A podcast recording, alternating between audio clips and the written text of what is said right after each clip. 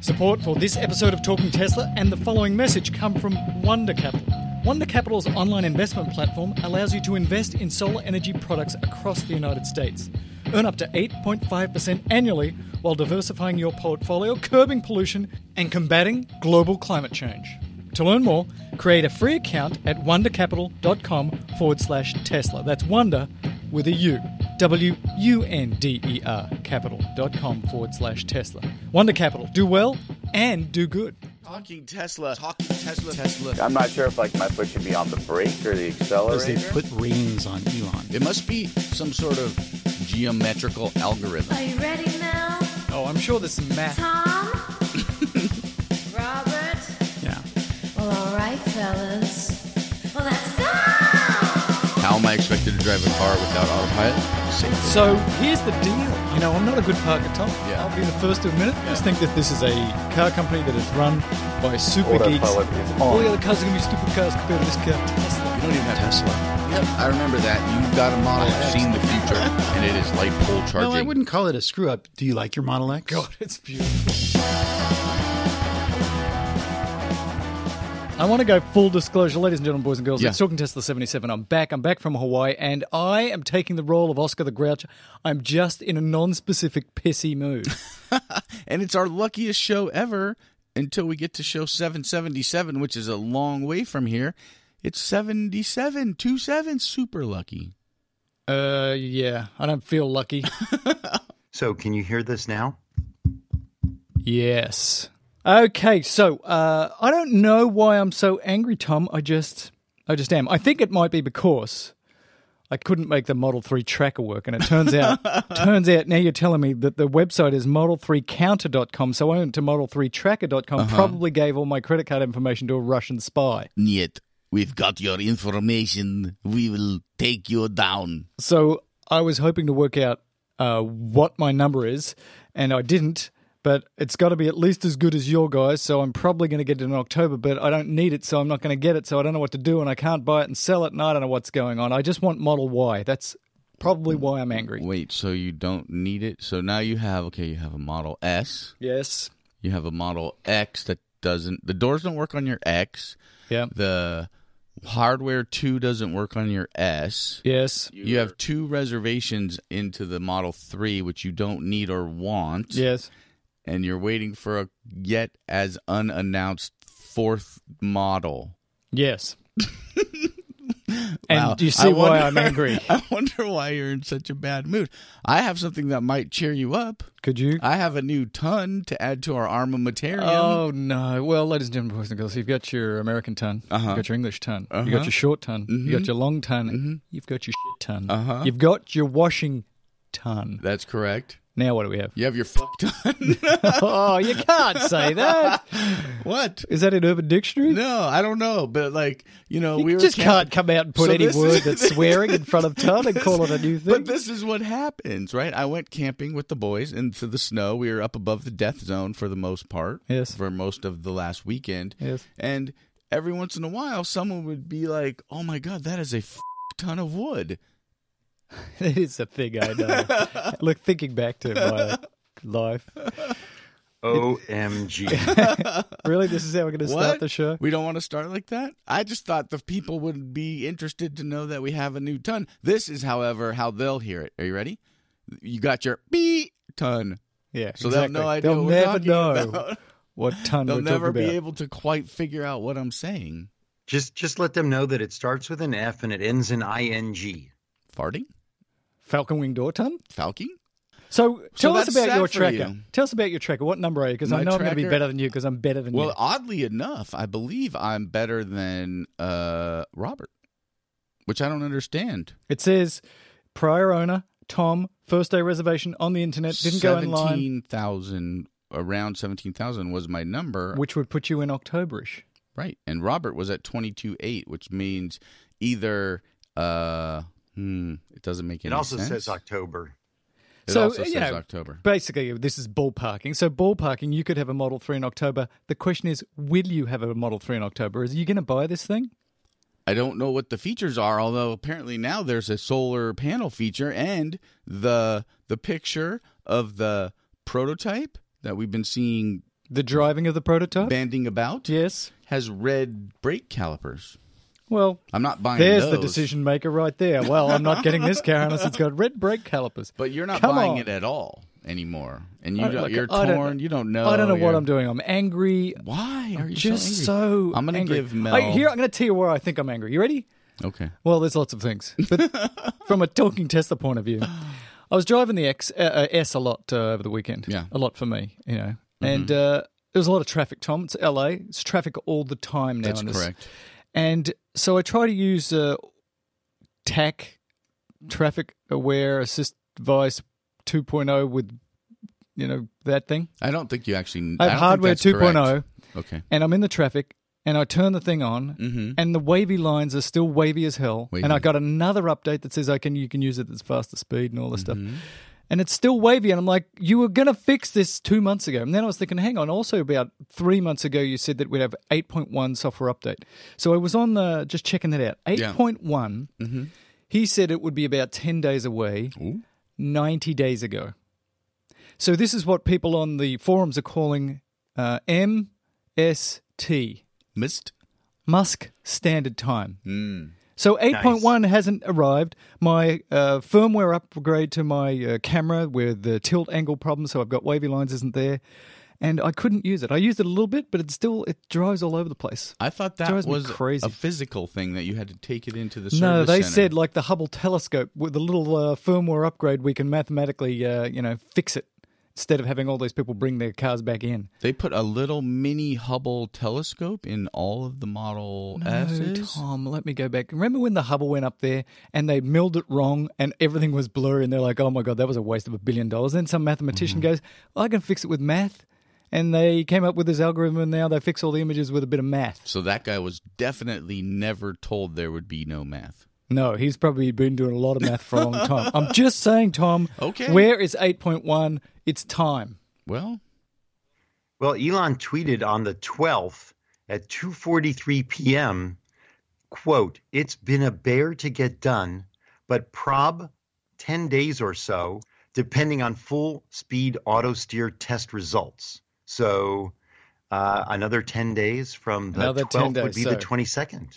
Yeah, so 10 days from now, uh, which in Musk Standard Time had the 7 multiplied by 4. October. Maybe, maybe by the end of the year. Yeah, somewhere there. October. It's been a bear. How about you fix my wavy lines? I'm done with this. Okay? It's not about anybody else, it's about me. I I wonder how many people have wavy lines. I can't work out doing the search that is Google. How many people have this wavy line problem pitch angle thing with hardware 2.0? Because I know other people with new Teslas and they don't have the problem because Elon hates me. Maybe it's the one guy who goes every week and talks about how much he loves his Falcon Wing doors. What are you saying, Tom? I mean, you don't think that uh, Elon has any awareness of our situation here? Do you think that if somebody was complaining about Falcon Wing doors, that the way to fix that problem is to make that guy have more problems so he bitches even more because he's a grunchy loser? You think that's uh, I mean, the, the I plan? don't know. I mean, maybe the Elon is uh, vindictive. Maybe he's a he's a mean mean man. Ladies You're a mean one, Mister Musk. Look, Teslarati, we love those guys. Has uh, a little article here about a prototype on the move. So there's a video posted there and in a couple of other places. It's actually from Unplugged Performance of a silver Model 3 driving down the road near Hyperloop. And the first time I saw this, I just saw it driving past the Hyperloop. But Teslarati has a much longer video of it driving around. And it's really cool. And I guess this is one of the alpha cars. And one of our listeners was trying to sort of zoom in and see if they could see the uh, display and all that stuff, and then decided that he couldn't really. But uh, here's what they said in the SEC report filing. You mm-hmm. ready? This is from mm-hmm. Electrek. Mm-hmm. We expect that the next performance milestone to be achieved will be the successful completion of the Model 3 beta prototype, which would be achieved upon the determination of the board of directors that an eligible prototype uh, being completed. Candidates for such a prototype are among the vehicles that we are currently building as part of the ongoing testing of the Model 3 vehicle design and manufacturing process. Elon said that there'll be over 100. And so, uh, also according to Electrek, that there'll be 80,000 Model 3s in 2007. That's why you're going to get yours this year. So somebody wrote down here, it's actually been confirmed. Is that you, This Tom? is this this this whole, actually all of this happening. information leads me to believe. Okay, you got an SEC filing. Yes. In that SEC filing, the sentence reads. Candidates for such prototype are among the vehicles we are currently building. Vehicles we We being the Tesla, Tesla. are currently that's now, Now, uh, building. order. that means putting together. Those three things means it's it's happening. And the sad thing is, it's happening. It's confirmed on a day that you don't want it.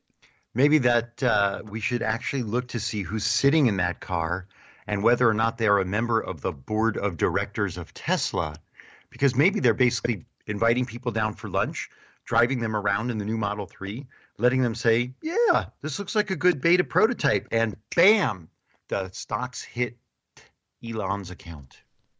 What? Hey Google, play some ABBA. Waterloo. Sure, check out this ABBA radio mix on YouTube.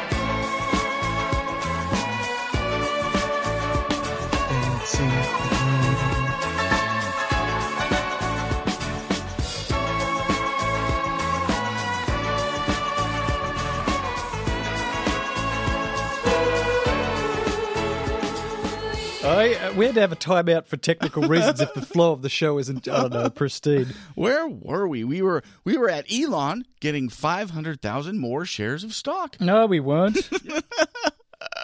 hey Google, what's Tesla stock today?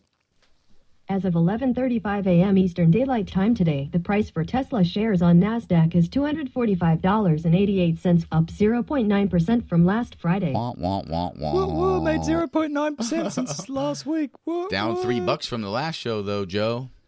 Well, Trace let's- Dolores. Let's go on and talk about the uh, Prius with the solar roof. Can I do that? Yeah, let's do it. So, uh, Clean Technica has a little article there. It says that the Panasonic is adding a solar roof to the Japanese version of the Prius Prime. And I think I might have talked about this before, but I couldn't help myself. I need to talk about it again. Prius Prime's like Optimus Prime's little brother. Yeah, it's exactly right. So it's a 180 watt panel. It'll give it about 3.7 miles of range per day when parked in the sun. Elon obviously tweeted in the past that uh, they could do this in the Model 3. And I would pony up for, say, five miles a day. And here's the reason. Because you like ponies? I like ponies. If they put uh, some glass in the top of the panoramic roof of the Model 3, Uh-huh. for example, and it gets somewhere around three to five miles of range per day by putting it in the sun, Yeah. I would absolutely get that because I'm very concerned about zombie apocalypse. Uh-huh. And if I could just drive five miles a day because I can't use the gas stations because all the zombies and everything, Uh-huh. then I could get five miles further away from the zombies every day because I just watched World War Z again, which is a great movie, and I got scared. Okay, so imagine this scenario. And I need a silent car because they're attracted to noise. Go on. the zombie apocalypse has begun. Yes. You have driven your five miles for the day. Yeah. You've parked in the sun. Yes. You've decided to take a little nap because you know you've got five miles before the zombies can get to you. So you lean back. Your glass roof has has solar panels built into it. Yes. Are you going to wake up with like a weird solar panel suntan like imprinted on your body because you decided to sleep naked in the front seat Why of your would I car? be naked? It's a zombie apocalypse. I don't know. Maybe you had to run out of the house and you forgot your little goodie bag full of your shirts and stuff. And It's, you're it's just, getting worse. Not only is there a zombie apocalypse, I can only do oh five Oh my miles a day. I've left all my clothes and I'm completely naked. yeah. But anyways, are you concerned about like maybe having a solar panel? I would put a imprinted on your shade over my forehead? head. I'm a very pasty man. I mean, this discussion has gone from from quite serious to silly at this point, Tom. Oh, oh, you know what? So sorry. There. Okay. This is an interesting thing. There's lots of good, smart conversations in the comments of this ad on Clean Technica. I About the solar roof. Yes, about the solar roof, but I not about you sleeping naked in the front seat Thank of your you. car. That would be really awkward if they knew so- what I was talking about. But what I wonder is, let's say you parked in the sun Yes. and you're plugged in because there isn't a zombie apocalypse, right? Because it's real life, Right. Right, real. Yes. We're real life. We're in real world. Does it still charge while it's charging? Is it able to add to additive situation? That's Next a good question. question. for Tesla engineering. Is that a good question? I have Seems like a the real Is, is it a better question for Prius engineering since we're talking about a Prius?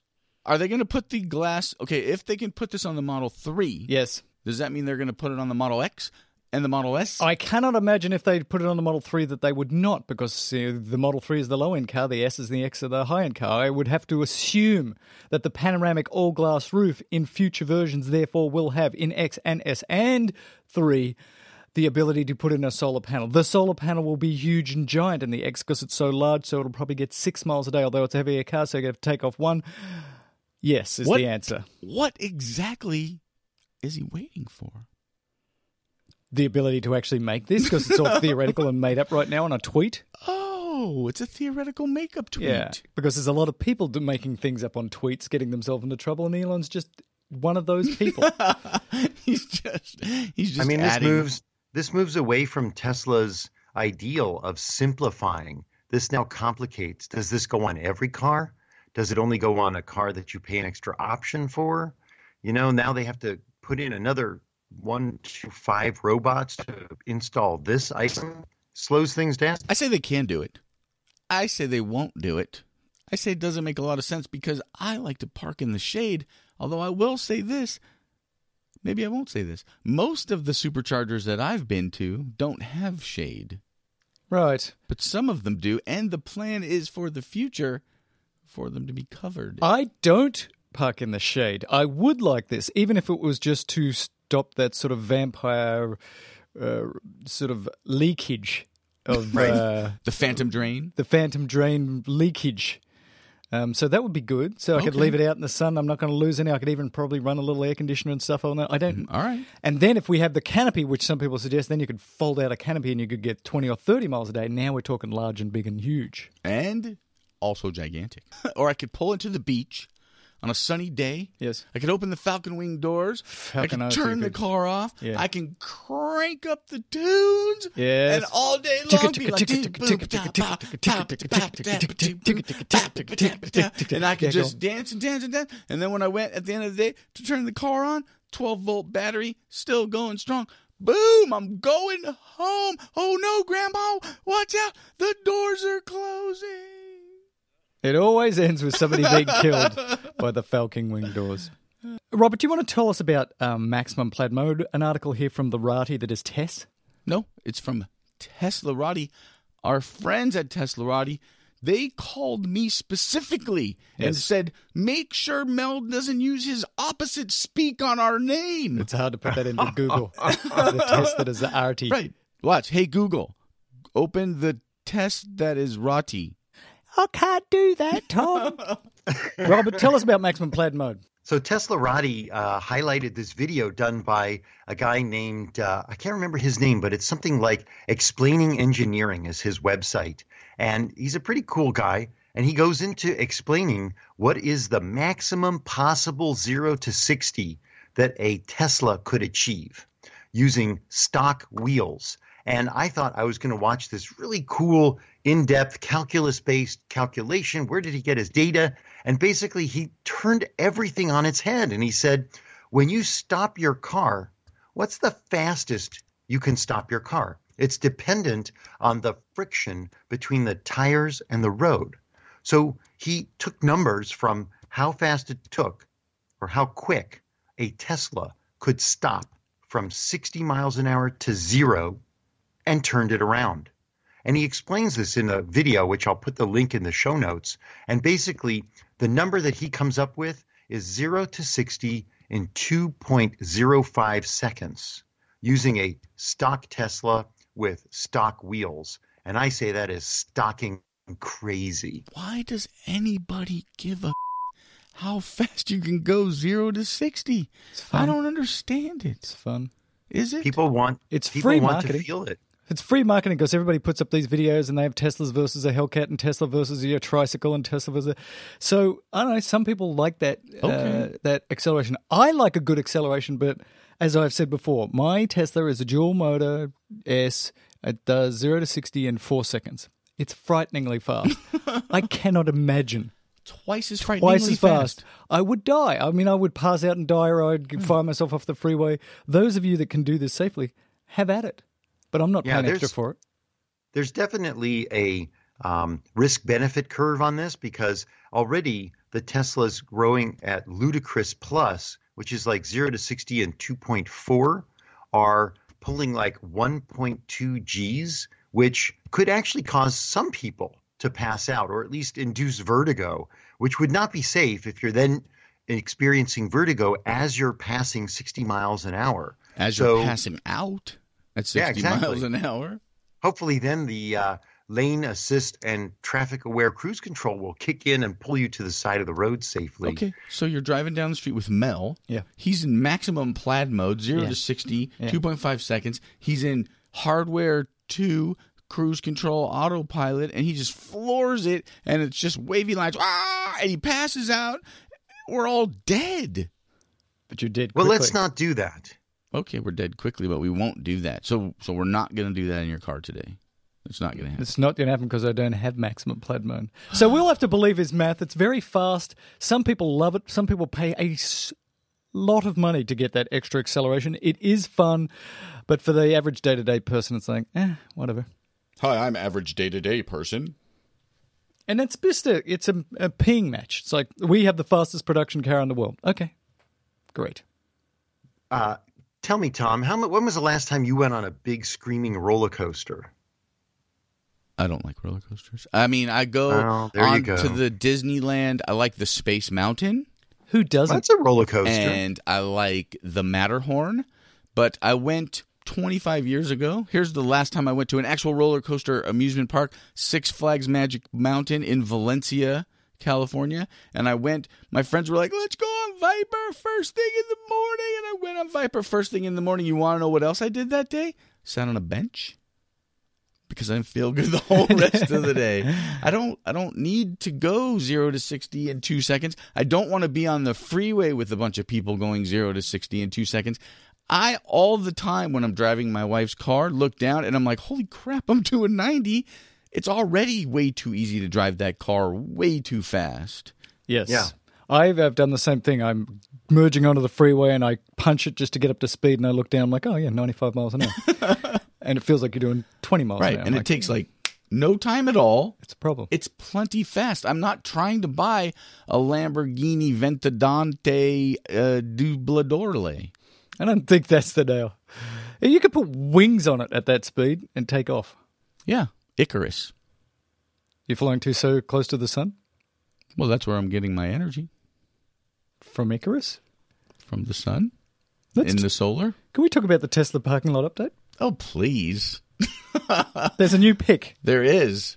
And it's all Only one. squeezed in. Only one? Could yeah, you there's only explain this one new picture? pick. Yeah, if you imagine two parking spaces, uh, maybe the two cars parked towards the outer edges of their parking spaces, and some dude actually parks in the middle. In the middle. So that Tesla parking lot is a real um, challenge. I think it's almost uh, it could almost be entertaining to just go visit the Tesla museum, which would be the Tesla parking lot and the tour of Tesla to get a real sense of what the hell's going on up there. Because it seems like what these people need are more people visiting their parking lot.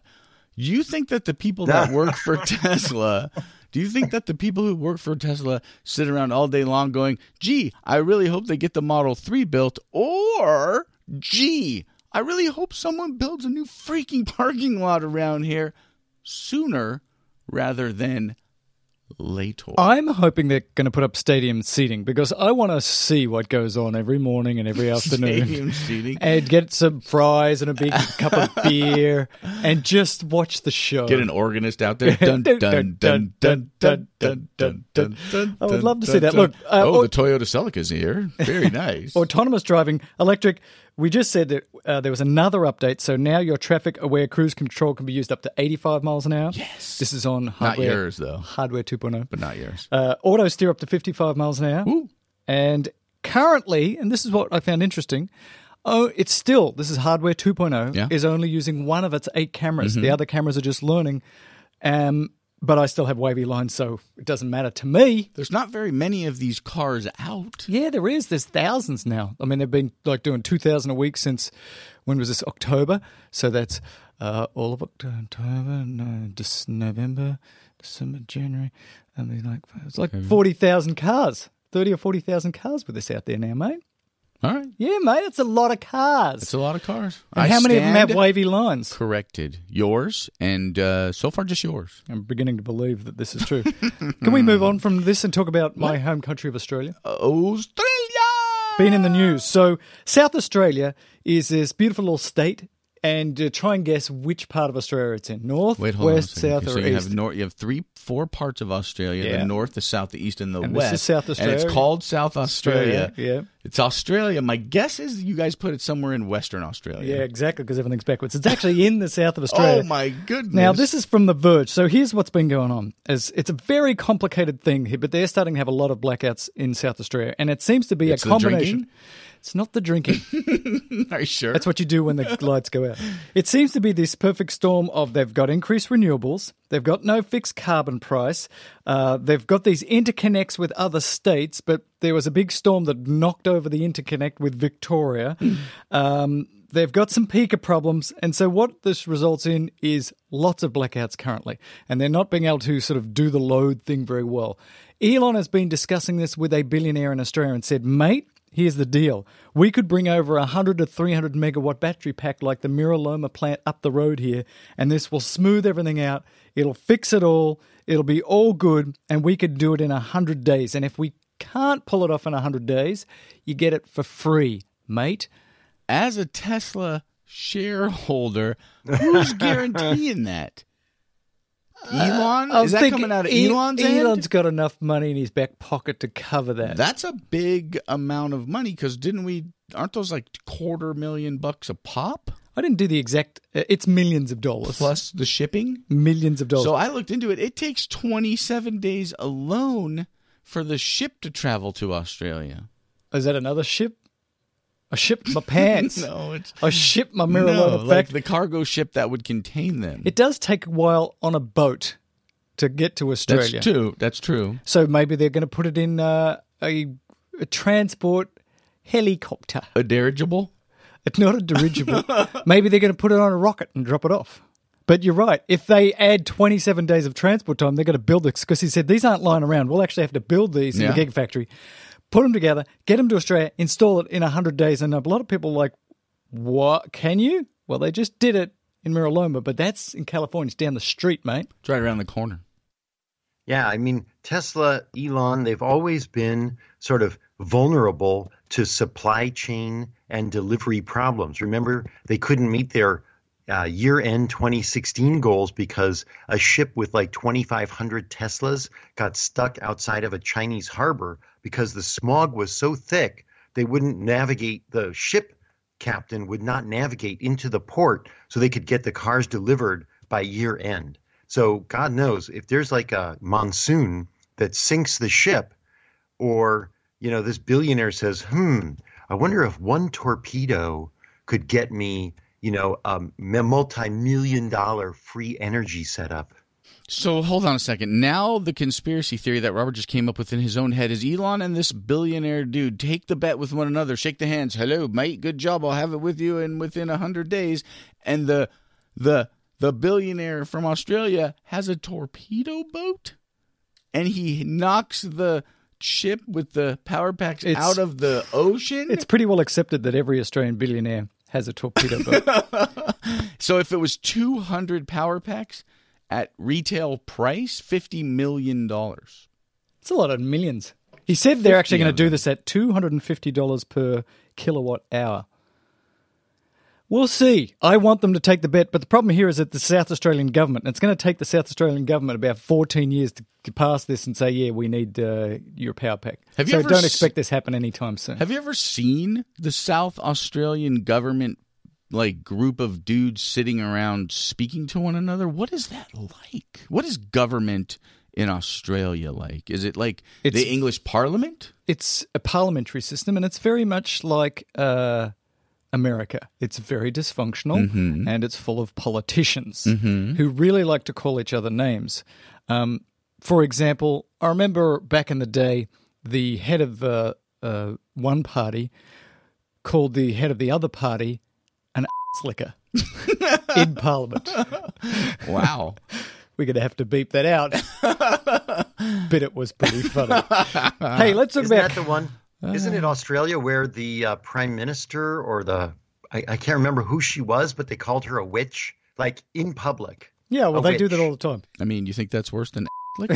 Just out of curiosity? They got like It has weird. connotations that are pretty damn bad. He used the word There's so many beeps that have to go on right now. Hey, let's talk about carbon tax and why everybody hates the oil industry. This is very interesting. This is from the Independent from the United Kingdom, and the uh, oil giant Royal Dutch Shell, which is a relatively large company, says they're going to start spending a billion dollar a year on renewables. And the CEO Ben van Beurden says that the public backlash against the fossil fuel industry could threaten its future.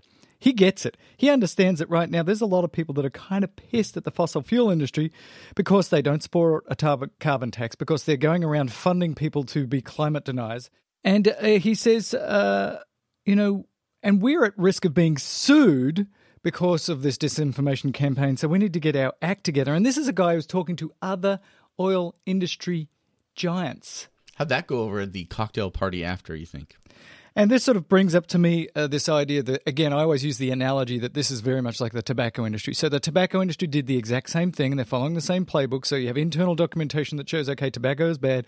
And instead of saying tobacco is bad and we need to fix this, they start funding, denying, denying, denying. And then it gets to the point where there is so much overwhelming evidence that then the public and individuals say, tobacco industry, you're very bad and uh, very misleading. And now we're going to sue you for doing that. And this guy's saying the same thing. We are at this tipping point where people are going to start suing us for the BS that we've been telling people about the fact that uh, global warming is all a hoax. And so he gets it. Will other people get it? And the lawsuits, ladies and gentlemen, have already begun. So in Kauai, you heard about this. They put in a 52 megawatt power pack system uh, linked to a 13 megawatt solar array. And this was, again, to smooth out the grid because in Hawaii, we talked about they have to bring in oil and they burn it overnight. And the problem with solar is it's really bright during the day in Kauai and then it's not at night. So this uh, battery pack system is uh, now in place. And there's a little bit more information we have about it. And that is that Tesla is guaranteeing it for 20 years. And the cost of electricity is going to be uh, $14 per kilowatt hour or 13.9 14 cents. cents per kilowatt hour, locked in for 20 years. And that, in some places, sounds like expensive electricity, but in Hawaii, that is very inexpensive. Super cheap. It allows the government to lock in these rates that they can really do some quality long term budgetary planning in a lot of ways. I wonder how Tesla is going to guarantee that for 20 years. They must be very, very assured of the lack of degradation or ready to support any degradation that might happen within these individual power packs. Very, very impressive. I wonder, I do wonder though, right, if they're concerned at all about how their budgets will be hit in, with the lack of taxes not collected on fossil fuels, for instance, and how that's going to trickle down to the local people on the ground who are buying electricity, right? So let's say you live in Kauai, right, and you're used to paying 80 or 90 cents. I don't know what the number is. I think it is. was like in the forty, say So 40, 40 cents. 40 cents a kilowatt and now like they're they going to reduce that to you, or are they going to keep, Keep it the it. same Oh, I don't know, mate. to be able to sort of uh, recoup the cost for this quickly, and then be able to just are they going to become uber profitable? I hope they do on some level, whatever their utility is, and they can just move. Everybody will be like, "Oh my god, we got to do this," and then we get these small city-based power systems, which I like. So, two things. One, I feel really good about this, not just because Kauai is getting renewable energy and getting off of diesel, which is what they've been burning, but that this is actually at a higher price than I locked in when I got my power purchase plan from Solar City, like, I don't know, a year, year and a half ago. So that's pretty cool. I'm actually paying less than 14 cents in Southern California. And again, with a 20 year guarantee, that's the same deal that I got with with uh, Solar City. But there must not be any golf courses near this installation because, of course, that voids your warranty. because the golf ball smash your thing. Now, remember though, Robert, your uh, your guarantee isn't about storage. So this is a combined storage solar system. If you add in your Tesla Powerwall to your system, it's going to increase the price of that system. I know because I'm starting to look into this in some detail for the new studio. Like, how much is it really going to cost for the solar array plus the storage amortized over time? And this is where what you were talking about, Tom.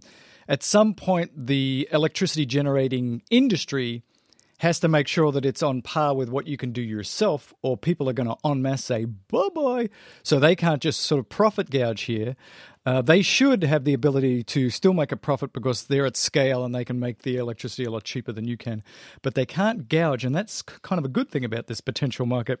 Is hey, now I can put in solar and I can buy batteries, and I amortize that over time, and I'm only paying 15 cents per kilowatt hour. You want to sell it to me at 20? I don't think so. Let's renegotiate the contract. Well, plus the governments of all the states, right? The states, the cities, the local governments, they're probably huge, have huge electrical bills on a lot of levels, right? And if they can get some kind of certainty to their f- electronic or their their electrical bills for 20 years, then maybe we can start to build like real long-term budgets that make sense that are able us to make the right decisions in our communities because we're not having these massive fluctuations in power costs and infrastructure bills. Now, the one thing I haven't read about, and I'm really interested in this stuff, is okay, so you become a predominantly solar wind based uh, electrical grid. But what happens in those edge cases where the sun really doesn't shine for a week? You have horrible rains coming in, or the wind doesn't blow for a long time. What do you do then? How much capacity are you supposed to have in batteries and hydro? At some point, this is where, you know, we sort of rag on the fossil fuel industry, but at some point, do you still need to have a significant amount of liquid based, high density energy just in case you have these edge case scenarios? I think the answer is we should move to hydrogen based storage or something else because we can make a lot of that and store it and it's very energy dense. But battery technology seems to me is still a long way away for me to have two weeks for an entire city of the size of Los Angeles in case that scenario came up. Well, we have been really spoiled over the last, whatever, 70 decades in which we have energy whenever we turn on the switch. And we, at least in this country, and we have water whenever we turn on the tap. But if you look at countries like India, they actually have a really smart grid that they're rolling out where the appliances, like your refrigerator, talks back and forth to the grid and will change its power consumption based on the load that's on the grid. And that's something I touched on when I went to UCLA and talked to Rajit Gadh, is that a lot of other countries that don't have the robust um, energy infrastructure that we have here in the United States have built a lot of workarounds and we just have ignored them. We have no clue, at least I never did, that these things existed uh, so that you can smooth out the load on the grid. And, you know, maybe that's what we need to start looking at as well, in addition to conserving, right? Getting, turning your lights off when you don't need them, uh, turning off or not doing appliance like a, a dryer during the daytime when the peak load's the highest. Turn your air conditioner down, even though there's a heat wave going on, so that everybody kind of like puts a little bit in, suffers just a little bit, so that the whole system doesn't crash. So uh, that interview, uh, at least part one of it, we're going to have at the end of this uh, week's Talking Tesla, speaking to the professor from UCLA about this uh, stuff is pretty cool. So I'm going to ask Tom a question. Yeah. Tom, you're going to uh, go completely off grid, Uh-huh. and you're we're going to go and we're going to snip the wire that goes to the grid, Okay. and you're going to have enough solar to make your own stuff. But I'm going to ask you this question: How much battery backup would you be comfortable with for me to actually do that snipping? So, uh, how many days of battery backup? Plus, you have an electric car. How many days of backup do you want living in Los Angeles, knowing the weather patterns that you know here? Go. And I can produce enough solar. On a sunny day, you've got more than enough to to use for the whole day and fill up whatever battery pack. But then a storm is coming. It's going to be sh- really crappy sunshine for Uh-huh. a long time. How much battery backup do you want? How many days? Probably I would be comfortable in Los Angeles with three days. Three days. So let's say you use 30 kilowatt hours per day, which is sort of around the American average. And my average as well. So you need, let's give you a 100 kilowatt uh, hour battery pack you need. Currently, that is the Power Pack 2, which is, I believe, $60,000. That's correct. It's a lot of money for your backup. And very- I'm actually, I would not be comfortable with three days. I want, I want seven days, Right. and I want to be able to fill up my cars as well. So for somebody like me, seven days it's uh, 200 kilowatt hours. Plus, I want to be able to fill up two cars, so I want 400 kilowatt hours. Right, but the thing that you don't understand hopelessly is expensive. we're talking about a scenario which will happen maybe once a year, maybe twice a year. So what you do is during that time, just reduce your usage, right? Like what Robert right, just you, said. maybe you unplug your second refrigerator. Maybe you just don't drive for those three days, right? You'll have to change your behavior. That's the one No. thing that that's the one thing that we very rarely touch on this show, and that's the real real real change in our behaviors as far as how we live, how we build homes, right? How we insulate our homes, what kind of temperature extremes we're willing to to deal with. I'm turning my heat on instead of putting on a sweater. I'm turning my air conditioner on instead of taking my shirt off cuz mostly no one wants to see that. No. but, you know, what you're saying is true. And we've been criticized, I think, quite rightly by people on the show saying uh, you went out and bought another Tesla with really no good reason, and that's no way to conserve energy in the planet. And I absolutely get that. But what you're saying here is true. You're saying we should change our expectation and we should do all the things you said. But I think history says that for Americans and probably for the rest of the world, that is a failed proposition. We just don't do that. We know meat's bad for us and we eat it. We know that uh, using a lot of energy is bad for the planet, but we still do it if it's cheap. So the only way to fix this problem is, I think, through market forces. Make electricity the price that it should be. Add on the cost to fix all the infrastructure issues and the global warming issues that's going to occur because of that. And that's the only way people are really going to change. When electricity in the United States moves from 10 cents a kilowatt hour to 40 cents a kilowatt hour, you watch how well we conserve. But people are afraid of the economic consequences of that because in a situation where you can't have hundreds of thousands of people out of work because we're not allowing fuel anymore. Like it's a it's a very difficult and intricate system and it's much easier for the politicians to just let's do the status quo let's stay where we are let's nibble around the edges and see if in 50 years when all the oil runs out will we at that point be forced to make the thing right? Like we have to be forced to do it like we don't walk 40 miles to get water we walk 4 inches to get mile there's six places in my home where i can get water out of a tap if my water gets turned off for the day i lose my But that's what I'm saying because you're saying on the one hand, well, we all need to be better and nicer people, that we should re- reduce, recycle, Right. reuse. And I'm saying that that's all very nice and individuals might do that. But on mass, the only way you're going to make us stop Right. doing stuff is by putting the right price on it.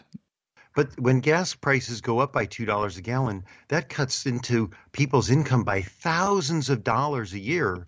I don't know that it's going to make that big a difference with when it comes to electricity. That's my point. I think oh, I think it does because again, if you look at it from other countries, America has really cheap electricity. We use a lot of electricity. In Europe, they have much more expensive electricity, and they do all of these things you're talking about. They wear the sweater. They uh, do all the things you needed to. Uh, reduce the amount of energy required because energy is expensive. It's pure market forces. Look, let's go on. I could talk about it all day. I'm clearly right. Let's talk about superchargers because do um, having said all that, yeah now I want a million superchargers because I want my superchargers. I'm not going to change the way I drive or what I do because I want superchargers. Robert, tell us about. uh, and I It's want been a big week. and i want them to be solar So we have an uh, an open supercharger in Waterloo, New York. Waterloo, Well, That's an it's actually song. named it's actually named after the place where Napoleon was defeated. I, I agree to disagree It was named after it's, uh, ABBA. Go on. It's between Rochester and Syracuse. Rochester. It's a pretty it's a pretty small town. Only 5,000 people live there and and guess what's the biggest thing when you look on Google Maps in that town? I'm guessing it's not water or lose. No. supercharger No, it's uh it's the lo- it's the landfill. Ooh, Oh, there you go. who doesn't like a good landfill The next one that got open was in France. Uh, go ahead, Tom. You can pronounce this better than I can. Arde Saint-Pré? It's in the southeast. It's near Lyon. Uh, I can pronounce that. So it's in the Rhone Alps region, and that's a place for good wine that I think Mel might enjoy. Yes, go to the supercharger, charge up, drink some wine, get hammered, and then crash your car because you can go zero to 60 in 2.05 seconds. Maybe, maybe if their uh, traffic-aware cruise control is working, they'll be uh, they'll be safer. No wavy So Las Vegas, France. big, big, big news. What? Las Vegas South is open. Woo! So, like people on the Tesla Motors forum were constantly sort of knocking their heads against the wall. The Las Vegas supercharger was located in a kind of sketchy part of downtown Las Vegas, off Highway 115. A you know really kind of inconvenient to get through if you were if you were driving through Las Vegas and you needed to stop, right? You're you're heading back from wherever, the Rocky Mountains to Los Angeles. It was a hard place to stop. New one is right off of I-15. It's 10 stalls. It's really going to be a great addition to a very uh, popular and highly used um, thoroughfare, and I'm sure that uh, uh, Tesloop is gonna is gonna use it quite a bit. And then the last new supercharger is in Italy, Mercato San Severino, which is near Mount Vesuvius. Where do they get their energy from? Magma. Magma. Got some uh, geothermal transfer for energy there. That would be cool. I didn't I didn't catch that on any of the documents that I read, but it's about 45 minutes from Naples, Italy, and uh, that just makes my mouth water for lunch. Two more that have gone into construction in Otokac, Croatia, and Woodall, United Kingdom. And uh, when they open, we'll talk more about those. Uh, that's good, but there's not enough. We need a order of magnitude more being built because Mel is not going to change his lifestyle. He's No. not going to drive less. He's not going to take public transit because Mel wants a supercharger. And I got to tell you, I've had my new Tesla for uh, two months. I used supercharger for the first time two months ago, so I will continue to be a bit anxious about something that almost never is going to affect me. Thank you. You make a lot of sense. Logically, it just, it really always does bring it home. Thank you. Let's talk about SpaceX. SpaceX is exciting. I was, uh, you know, by the between now and we're recording, and when folks get the show, I expect SpaceX will launch another Falcon 9 from the Kennedy Space Center, from the famous launch site 39A. Right? They used that just last month. They're going to use it again. It'll be their second launch. They had a static test fire on the 9th, and they're expecting to launch on Tuesday this week, which you'll probably hear the show late Tuesday or Wednesday, so you'll be able to watch it. I'm putting in a show link to the um, uh, the website at which you can watch the launch. It's up and ready to roll. But this this is not going to be the same exciting kind of launch as uh, we've had in the past because they are not going to land the Falcon 9 first stage. That's They're going to let it they're going to let it fall into the ocean. I have a question about that then. Do you think they Yes. take the legs off? Probably. Does it just burn What? up? Yeah. Or does it just no, go it splashy goes into the splashes into the ocean. And they're Yeah, doing that probably- because they need the extra energy. Is that right? Yeah, I put in a little diagram here to explain. So normally the launches that they've been doing primarily like going to the space station. This time they're going into geostationary transfer orbit, which is a ginormous distance from the Earth.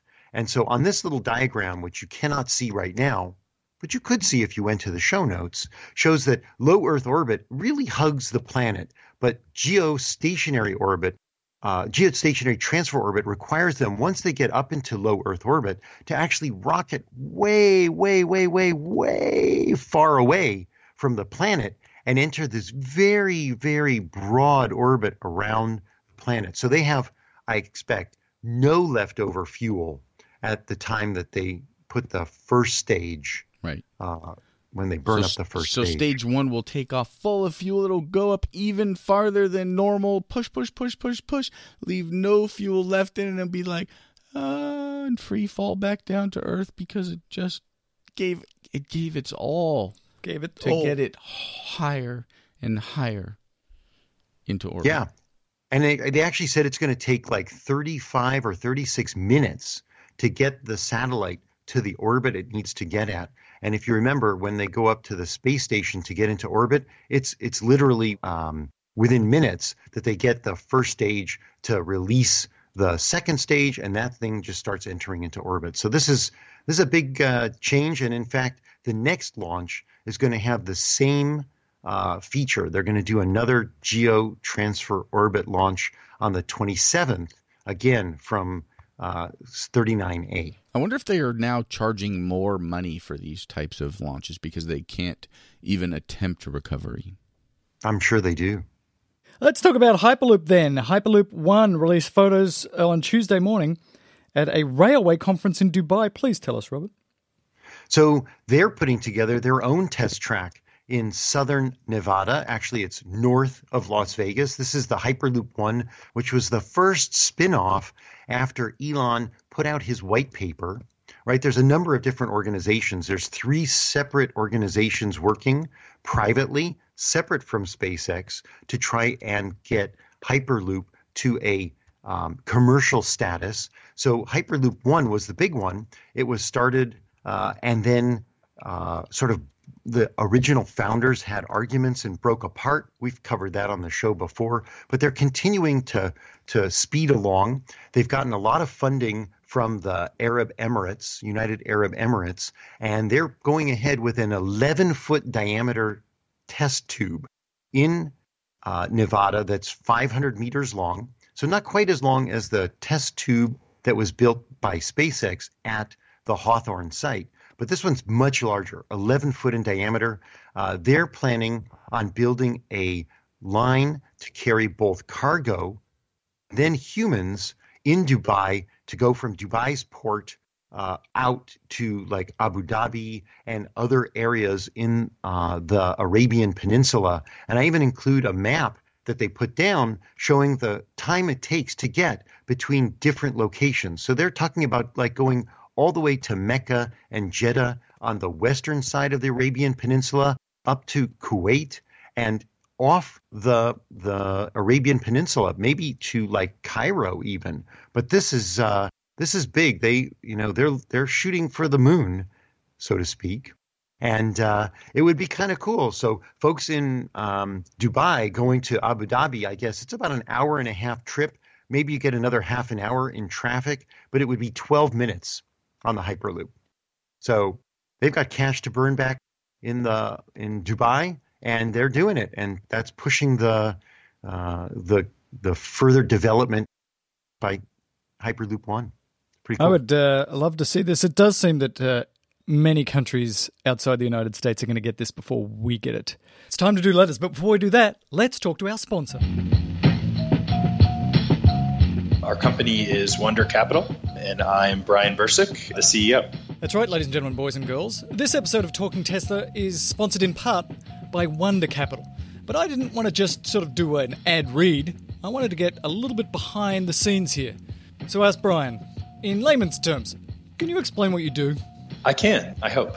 In the last decade or so, a framework, sometimes it's called a lending marketplace, sometimes it's called uh, alternative lending, but has arisen in which you build a marketplace between people who want to borrow money and are willing to pay you know reasonable interest rate and people who want to supply it and you disintermediate really the banks and the kind of the finance institutions more broadly from that process. So we operate a lending marketplace in commercial solar matching businesses that are looking to put up uh, solar at their facilities or headquarters or you know locations and uh, we match them to investors who are interested in supporting solar and earning a, what they see as an attractive return so so that's it in a nutshell So is it as simple as let's say I'm a small business owner, I'd like to put up a $100,000 solar array and battery backup, but I don't have a 100 grand. But I could make a payment on a 100 grand. Is that where I would go to somebody like Wonder Capital and say, "Help me build this thing?" That is precisely right And so, how does the investor make money? So now I'm an investor. So I've got uh, 10 grand, I got 100 grand, and I want to invest it and I want to make damn sure it doesn't go to oil pipelines. I really want it to be in renewables. that's right So I give it to Wonder Capital. How do I make money on that investment? So we have two funds set up that sell notes to investors that either reach out to us directly or come to our website, wondercapital.com. And those funds, uh, those two funds, sell them notes that have yields. So, you know, interest per year uh, that they pay out to the investors, uh, projected returns. So, the projected return on the term fund, our most recent, is 8.5%. And we fortunately have yet to miss an investor payment. So, basically, you take your capital, you give it to the fund, they promise you a, a projected return, and then the fund takes that capital and goes out and, you know, lends it to a business in precisely the way you were describing earlier. We're going to talk to Brian more in coming weeks as we get our head around this. They are a sponsor, and of course, any investing is not without risk, so speak to your investment professional before dropping back. All right, it's time for letters. Let's do the first one. That first was one. our first Woohoo. sponsor, Mel. I know. That was super exciting. Super Very exciting. cool. Super exciting. Uh, and uh, hopefully there'll be more because, boy, there's a lot of work that needs to be done on this show. I Yeah, don't know if you mostly maybe we need like a new host search. We might. We, look, just think of what we could do. If we have more Patreons and if we have great sponsors, then we'd be able to get rid of Tom. Mel would be gone for sure. Robert out of there. We'd bring in three new people. People Uh, who the had editor, information, that had knowledge, who were interesting, that were interesting to hear their voices every day. that weren't full of existential angst, making the show appear to be, you know, you know, angsty. oh my god, it sounds amazing. It could be great. We could bring in Angelina Jolie. We could bring in uh, Bill Gates. oh, he'd be good. How about Neil Smart. Young, We could bring in Neil Young. You could sing some songs. Morgan Freeman? Morgan Freeman. It's there's no end. We could just keep naming uh, smart and rich people uh, if you want all day, or I can do the letters. Do the Your- let- Wait, hold on. your Let's, choice. let's, let me flip a coin real quick. Hold on. Ready? What do you got? Heads or tails? Heads. Letters. Letters. Okay, thank you. Jim Hanna says, uh, look, he was looking at this 12 volt battery thing, and I think he basically summarizes as saying um, that it sucks off the giant battery. Is that what he's saying? Yeah, he actually used a, um, I guess it was a voltmeter or an amp meter to to figure out how much the voltage dropped as he drew more amperage off of the cigarette lighter. And he says he can draw 1500 watts of energy off the cigarette lighter without dropping the voltage on the auxiliary battery, which basically tells us that the auxiliary battery is getting enough backup from the big battery pack that Mel, you can dry your hair with a hair dryer using your Tesla. You Yeah. could draw 100 to 120 amps. At 12 volts, so that it would be 100 and, you know, 1200 watts, which is like using a hairdryer. So let me ask you this question. You fully charge your Tesla. Yeah. I build a thing to attach a Tesla charger to your little mini battery. Yes. Can I trickle charge my Tesla from mm. your Tesla's battery at 12 amp at 120 amps? 12 volts. I don't know. We could try it, Tom. We have to build a whole Why we could do that, I'm not sure. But that's interesting.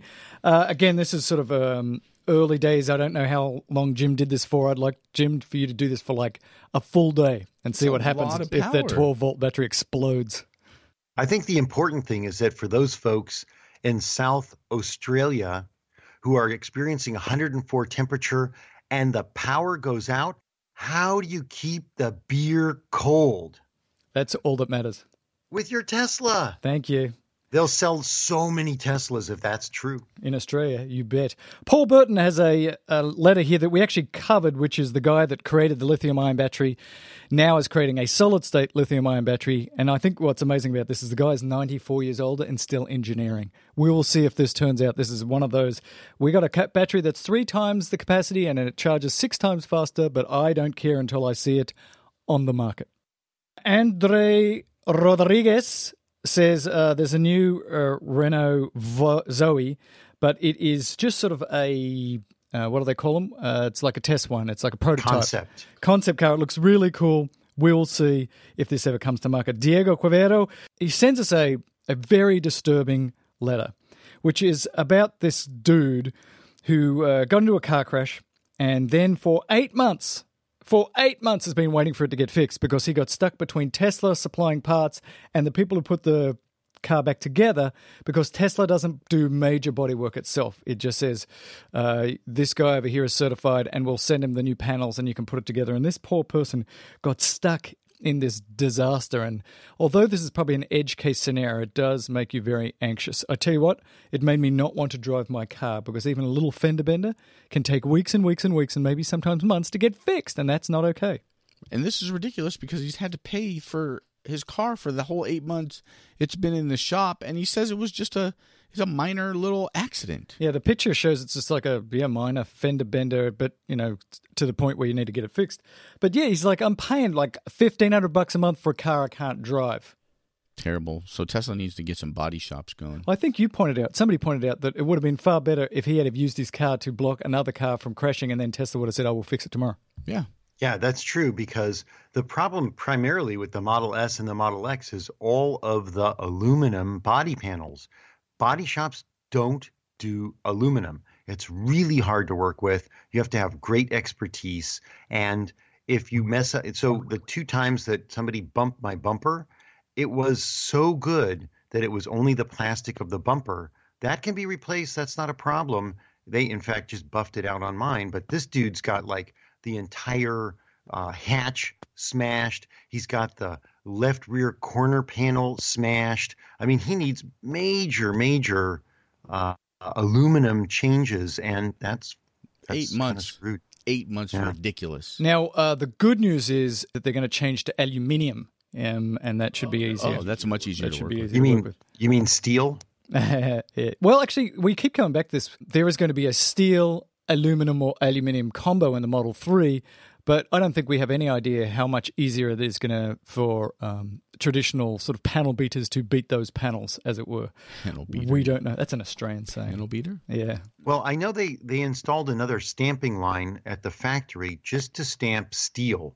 And my understanding was that the body panels of the Model 3 are going to be steel just to keep the cost down. Yeah. How much of that car will have aluminum? I don't know if it'll just be the frame, Frame. but I um, am doubtful. That doesn't seem like that's in keeping with the plan.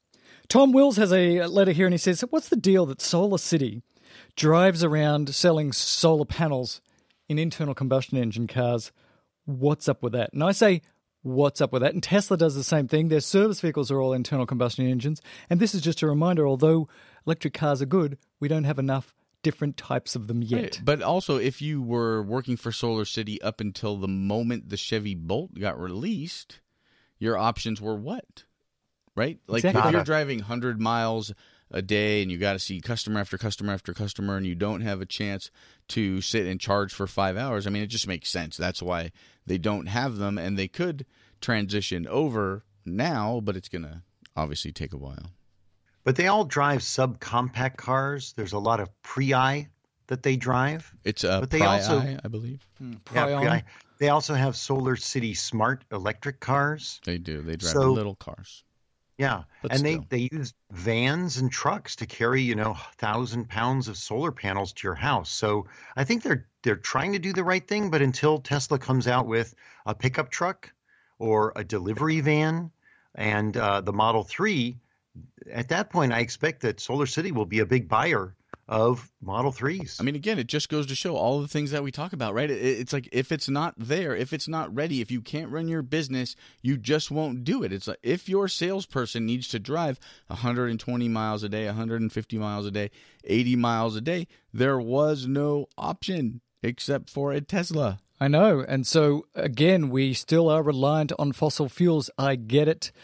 And so, Tesla, please be successful. Please make bigger trucks because that's one of the areas where it's very clear we need more electrification is in big trucks. And you'll sell a lot of them, probably just to yourself. Trent Eddy pronounced E D. So I'm assuming it's Eddie. He actually went on Seeking Alpha and he. Edie? Right. Oh, God. Because he wrote pronounced Trent. like E D. Trent Edie. Sorry, Trent. Join a very I mean, he wrote it of people. right in the thing. just join a list of people whose names I've destroyed even after you've explained to me how to do it. He did a little thing in uh, Seeking Alpha Mm, seeking Alpha. and basically said he did. So here's a couple of things that would have to happen for Tesla's market cap to get huge. But with, um, you know, sort of grabbing 30% market share and doing some stuff which was which would not be out of the, the realm of possibility, uh, Tesla could indeed become the biggest market cap company in the world. Thirty percent market share of the world's automobile sales. That's a what is what do we figure that is? That's a It's 10 more than a long units. ton. Ten million units a year? Because didn't we say it was thirty million? It's three They make about million. 15 to 20 million cars in the US. So that would be uh, like 5 million cars, 3 to 5 million cars in the US. Multiply that by 10 for the rest of the world, 50 million cars a year. I don't know. That's Possible. more than a long ton. That's a lot. That's uh I think way more than in twenty Washington. twenty two. To it's going to take a you. while. But the point is is that it's not outside the realm of possibility if Tesla continues to kick buttocks. It's possible that that could happen. We They will got to see. make the cars right so people don't get the wavy lines. So the the Model Three needs to work out of the box. I, I just want to thank Mr. Edie for writing this because most of what I see on Seeking Alpha is quite negative on Tesla. So it's nice to have somebody who's going to try and balance the viewpoint. I guess it's a, another way of saying this is that Mel Herbert could have a market cap of trillions of dollars if I were to come out with something that sold lots and was expensive. That's 100% accurate. Just saying. Yeah, I mean, if you did that, if you became the biggest manufacturing company in the world, you could be worth 1.2 trillion dollars. All right. That's how Rockefeller did it. That's true. I should do that. Yeah, you should. We should all start with you. Jason Waller sent us uh, a letter and some video and a couple of things here. He's in his car and he's using uh, the cruise control and the lane assist, and he starts videoing of these Toyota Mirais that are the hydrogen cars. Mm-hmm. Two of them at the same time, right next to him. I don't know where he was in Mm. Toyota land or something. But let's just remember that these are hydrogen cars. The hydrogen that goes in these cars is actually from fossil fuels. These cars are not in any way clean. They are being sold as clean. They're clean at the tailpipe, but the fuel that goes into them is not clean. And he Yeah, also noted worse, worse than driving a gas or diesel car. they're silly. Now, BMW i3, he just tells us, has an adaptive cruise control. And then he throws in another thing in here, which is an article which looks at how far people commute in different cities in the United States. And you know, the average commute in LA, you would believe, you would think, you would suppose Uh-huh. That the average commute in LA would be something like 30, 40, 50 miles because it's a big sprawling city and people drive a lot. The average commute, it says in this article, is nine miles or less. Hard to believe. Well, here's what I'll tell you about that specifically, though. Like, so I live in the San Fernando Valley, and people think that the San Fernando Valley is a vast wasteland It is. away I live there too. from every other part of Los Angeles. It is 20 miles, only 20 miles from Lo- from the valley where I live to downtown Los Angeles. It's 20 miles to the beach. 20 miles to the beach, right? So I, I actually do agree with this. If you work on one side of the valley and live on the other side of the valley, I think there are a lot of people who live as close to their work as possible and that's what's driving the average down. It doesn't really matter. The problem is is that 20 miles is a freaking hour and a half. So what you're saying is that when we all have our Model 3s and we release them into the Tesla sphere to drive people around, they're not they're going to be able to do a lot of trips for all those people driving them back and forth only their short little distance within the neighborhoods and um, going to make the congestion that much worse because we won't need as many cars. I would love to get some Uber data on uh, the average length of uh, an Uber driver trip in Los Angeles. That'd be I interesting. think a lot of those trips are kind of special though because right you you're going to the airport, right? It's going to skew those numbers yeah, it'll probably skew bit, it right? higher. But well, let's do let's do some math here. Um, Okay. I'll find out if this number is correct. Robert drives on average 50 miles to work and 50 miles home. Let's say he does that uh, three or four times a week. Tom, you drive three Two- miles. Yeah, maybe two and a half. I drive zero. Uh, so you add those together, multiple by fours. Yeah, it's probably an average around 10 miles between the three of us, so it's true. Okay, go on. Andy McLeod, that was math. Andy McLeod says, he's from southern Arizona, and uh, he says, look, there's lots of super, superchargers in LA, but it's probably just mostly people like Robert and other people topping off that shouldn't be using it. And if you didn't have that problem, it would go away. And I think that problem's gone away because now they're charging. So uh, that's if you again, it's about market forces. If you start to charge, then people won't top off because they can do it at home. Right? I agree. And as well, as long as uh, more work uh, locations add charging stations, then people will have the opportunity to charge at work. It will reduce their range anxiety. It will lessen the need to stop at the superchargers and or other high speed chargers like for the Nissan and the CCS, the the CHAdeMO and the CCS, and it'll take the strain off of the fast charging infrastructure, which in turn is better for our electric vehicles because fast charging a car does degrade the battery. How much? It's probably not that much. It was it was feared it was higher uh, higher impact on the battery, but it doesn't seem to be that big of an impact because of the at least from the numbers that we're seeing from Tesla, who have cars that have gone a quarter million miles. But the reality is, if you can avoid supercharging, it'll help your battery to last longer. And somebody actually asked about that later. Um, in the in another letter. Imagine how many level two chargers Tesla could have built instead of the supercharger network. 16. Well, they they did that at Hawthorne. Sixteen is that your number? yeah, somewhere there. But the, it wouldn't help so much at the superchargers unless they put them at places where people were actually going to hang out, which is like at malls. Right, but and- for instance, the Culver, theaters. your supercharger, the Culver City supercharger, where a lot of people are, I'm guessing, are living in the neighborhood. There's probably a certain percentage of through drivers, but my guess is if they would have added, they could have almost covered that parking lot with level two chargers. Let's just But go to back. what end?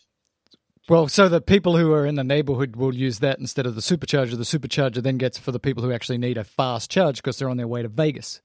But that's not what the supercharger and Tesla's charging infrastructure was meant for. It was just meant to support long distance driving, Oh, it was? uh, an emergency. I know, but yes? that's what we're saying. But people, parts. because there was no charge, are using it for their own uh, everyday driving. charging. So, like, there's. Are you saying therefore that there is obviously a market for this? And I think you're right. That Tesla should charge a reasonable amount and just put in more uh, destination charges in places where there's high density, like in Culver City. Right, And what get off my supercharger because I'm going to Vegas. What changed your life is that the hospital added a level two charger finally after so many years. But Right. if Tesla would have put 20 destination superchargers in earlier, you would have had no impact on the supercharger for the last few years. That's what I'm saying. I'm, I'm not saying it's Tesla's responsibility. I'm just saying, as you, you know, if you build it, it will come, right? It's like one of these things. Like people don't want to buy an electric car because there aren't chargers everywhere, like there are gas stations everywhere. If there were chargers everywhere, people Yes. would be like, oh, okay, well, there's one there, there's one there. Like if you always drove your ice car, for instance, like if me, if if I always drove my ice car and wherever I was, every single place I stopped had an electric charger in it, eventually I would be like, well, this is ridiculous. Every single place I stop has an electric charger, even if I'm there for 10, 15, 20 minutes. But it's every 10, 15, 20 minutes. I go to Gelson's, I can plug in. I go to Vons, I can plug in. I go to CVS, I can plug in. I can go to the pizza place, I can plug in, right? Then then it works. And if you then move that one step further, in which every car has a standardized induction charging plate underneath it, and these parking lots just have induction charging available, you don't even have to plug. You just go park and your car is charging. Well, I'll take it further. What if all the roads had induction charging? We can go even further. What if energy was just magically occurring and you could send it wirelessly? Like yeah, you have the point. the sun? The point is, I think you're right. That if there was, if in somewhere like Culver City, high density, lots of uh, Tesla owners there, if there was lots of other alternative charging, you wouldn't have seen this problem. I think it was a an experiment in the real world. They put a supercharger in a high density area where there weren't many chargers, and people said, "I'm using that charger. It's the only one nearby." Right. I go to the Culver City Supercharger. I go into the mall for an hour, hour and a half. I don't necessarily need supercharging. If Yeah. I have a good quality level 2 charger, then I'm I'm golden.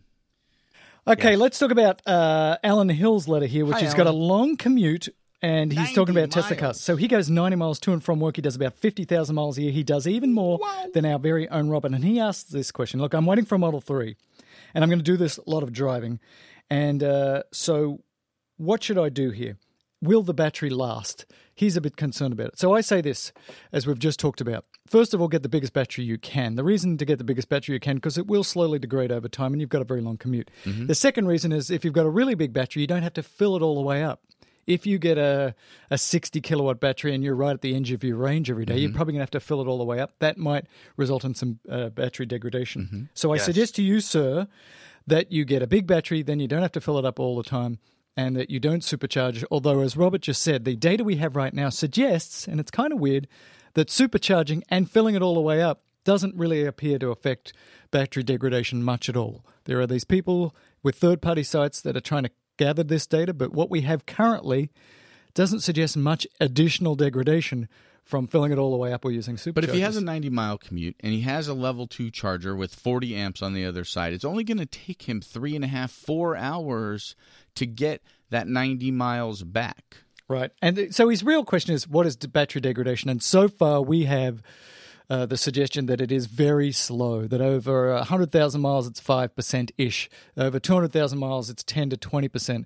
So a uh, this car is going to last you a long time, even doing 50,000 miles a year. And he's in Texas, so yes, it gets hot in Texas, but it doesn't get cold as cold, so he doesn't really have to worry about that as much. I I feel like 90 miles a long commute. That's at the very edge. But again, if your car has 238 and you're charging for two and a half hours when you get there, and you're charging for two and a half, three hours when you get home, you're going to be fine.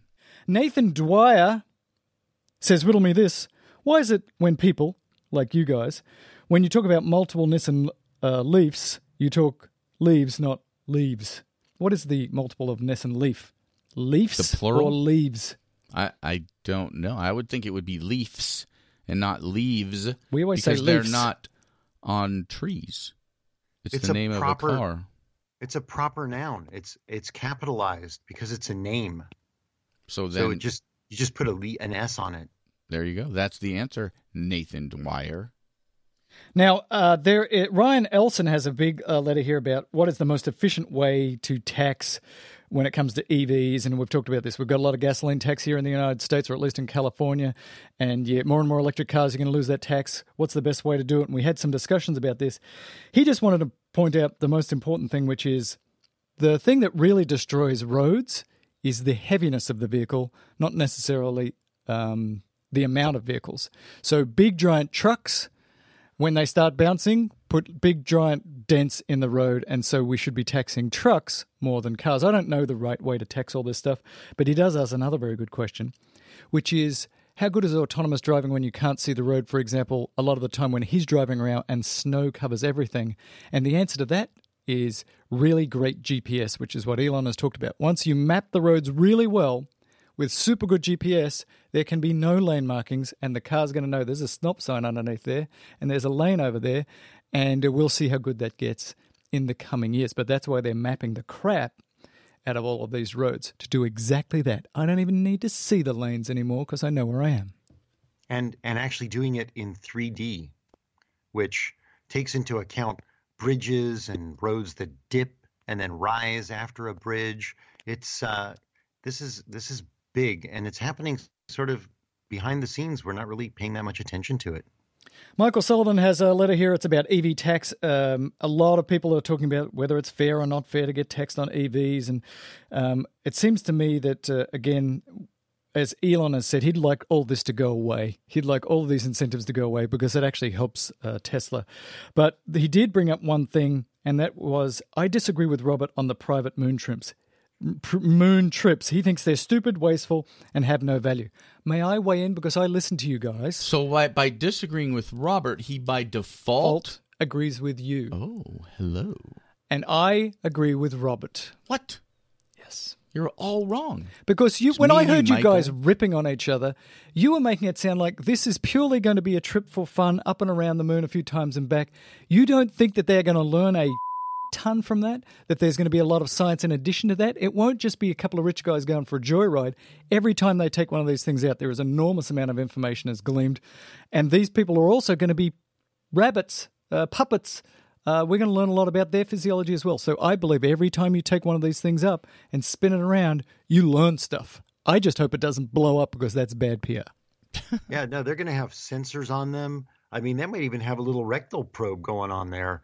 They're going to have a lot of data coming out of this. And what if, Tom, as well as two astronauts, there's a bunch of science devices on this uh, moon launch. So back in the, I think they call it the trunk of the module, the Dragon module, there's a trunk that sits outside in the negative, in the zero uh, uh, atmosphere of space. That has a lot of room to carry devices, sensors, what have you. So, you know, maybe this is not such a frivolous launch after all. You know what I put in my Trunk? trunk? No. Junk. I got a lot Junk of in junk trunk. in my That's Trunk. funny. What science would would be like if you went into outer space, Mel? Like, does your accent sound as cool in zero gravity, that kind of thing? No, I'd be much more interested in pooping. I would like to be trying out different pooping devices because that's to me the big thing that's going to stop me going to Mars. Is like, I am really concerned about like if I have to poop or wee two or three times a day. I want so I don't want that to be a messy procedure. So I really want to have a lot of uh, junk in that trunk about pooping. That's terrible. I think more importantly about Michael Sullivan's letter is he talked about our information, our our conversation about the EV additional registration, and he brings up a good point and one I had not considered. However, I'm not sure that I really give a crap but it's a good point is that because his car costs more, he's paying more sales tax. Now, Yes. sales tax isn't necessarily going towards repairing the roads, but maybe in that particular instance, some of that additional sales tax can get earmarked for road management because they know in advance that people aren't going to be paying the gasoline tax. Nobody knew. Nobody could have known how difficult taxes were. hey, you know, I, I have to chime in again Oh, about of going to the moon. You, you know, do. it's not all like roses and banana splits. These guys are going to have to deal with a bunch of nasty stuff. Do you? Re- and so uh, there was a guy named Scott Kelly. He was an astronaut. He wrote an awful lot about his experiences going to the moon. Uh-huh. In microgravity, number one, if you get nauseous and you start to puke, bad news. So you're sitting in a cabin with another dude and you're basically starting to breathe his vomit. Two, the calluses on your feet fall off. When you're up in space and you're not standing on your feet, the feet become like soft baby feet. And this Ah. flaky skin is floating all about in the cabin. This is there is some disgusting stuff that comes on. First off, while dude, no one is in barefoot in space. What happens when Tom farts in the cabin? it's, there's nowhere for it to go. They're not taking All the right, well, helmets there. off. It's all inside. I'm not flying to the moon with Tom. Felipe from Belgium says, look, he's got another story about slow Tesla service, and we keep hearing about that Tesla is getting in better and better, but it really needs to get a lot better. These cars still have a build issue all the time. You hear it from Tesla owners all the time. Well, this didn't work, that didn't work. This has got to get fixed. And they do have new Tesla trucks, though, that look really pretty and can come and change your tires and do things, which is nice. Well, high five to Felipe for being an early adopter and buying a Model S early on, and and he said he was going to become a Patreon subscriber. So if he hasn't done it already, I'll thank him for getting to it. But you know, this again talks talks to the plan that Elon described in the earnings call that they are working in the engineering of the the what did they call it the juggernaut the alien dreadnought to take humans out of the equation of building the car so that it's always the they found that the the elements of the car that were constructed by humans that required a degree of judgment is where they've had most of their small build issues in that it's a monday whoever's on shift had a bit too much tequila the night before and now they're putting in the dash wrong and something's wrong with the dash or something like that. So eliminating the human in touching the car for it to be built i expect that the model 3 will actually have a much superior build quality than the s or x in the past It better. We got another letter here. I don't know who it's from, but it is about linking freeways in the middle of nowhere in Nevada, at least in part to get lithium to the Gigafactory. And there's some wonderful pictures here and some wonderful descriptions of what's going on. But basically, Tesla is saying we need to have these uh, roads opened up so we can get this stuff to it. And there's these pictures of very large trucks uh, linking these two freeways. And I don't know who sent it, but it's really interesting. And uh, we also need to get some lithium from other places as well for the other gigafactories. For example, Perth, I'm pushing as an Australian to get Gigafactory 3 in Perth. I'm just Yeah. saying.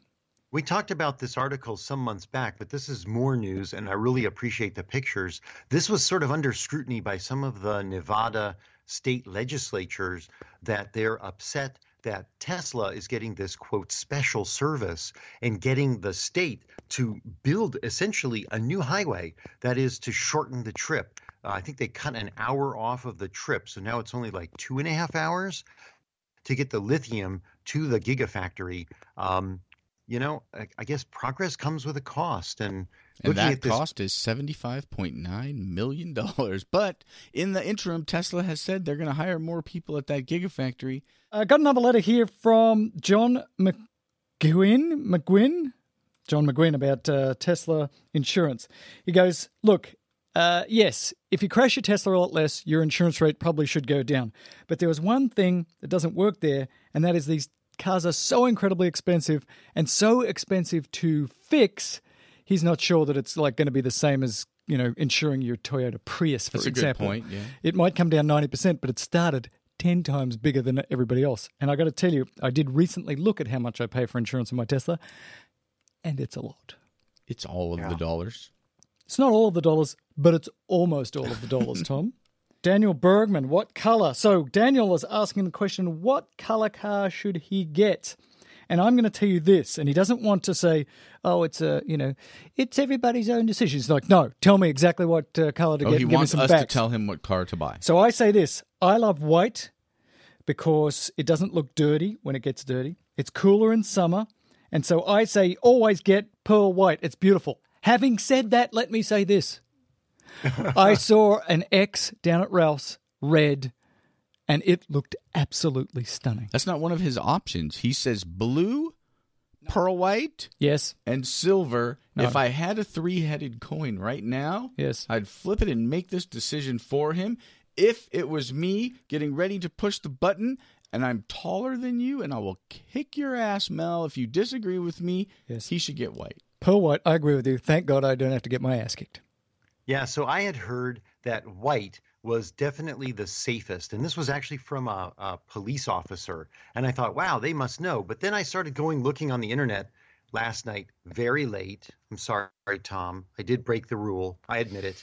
But I went through and found that there were no good studies that show any particular color being safest. They talk about why are school buses yellow? Why are fire trucks red? It doesn't turn out that that was based on any science, but They're there cool. is there is a study that is done with scientific method from Victoria, Australia, Monash University. Isn't that Monash, mate. That's where I went to school, mate. Is it? Yeah, I went to med school at Monash, mate. So Oh it's got to my be true. So it's got to be correct. So they said here that compared with white vehicles, a number of colors were associated with higher crash risk. These colors are generally those lower on the visibility index and include black, blue, gray, green, red, and silver. The answer is white. By white. The association between vehicle color and crash risk was strongest during daylight hours, where relative crash risks were higher for the colors listed compared to white by up to 10%.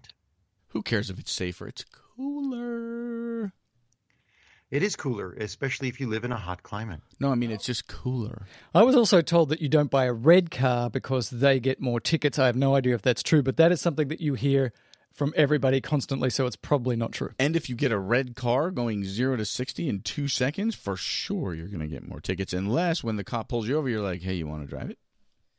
Kyle Chiden says uh, he was thinking about getting some uh, plugless charging for his Tesla. Should he do it? And I would say this um, no, because currently the induction charging that's available here, at least in the US, is 7.2 kilowatts. That means you only get about 20 to 25 miles per hour of charge, and they cost $4,000. So I say get the five or $600 Tesla charger and plug it in. It's faster and cheaper.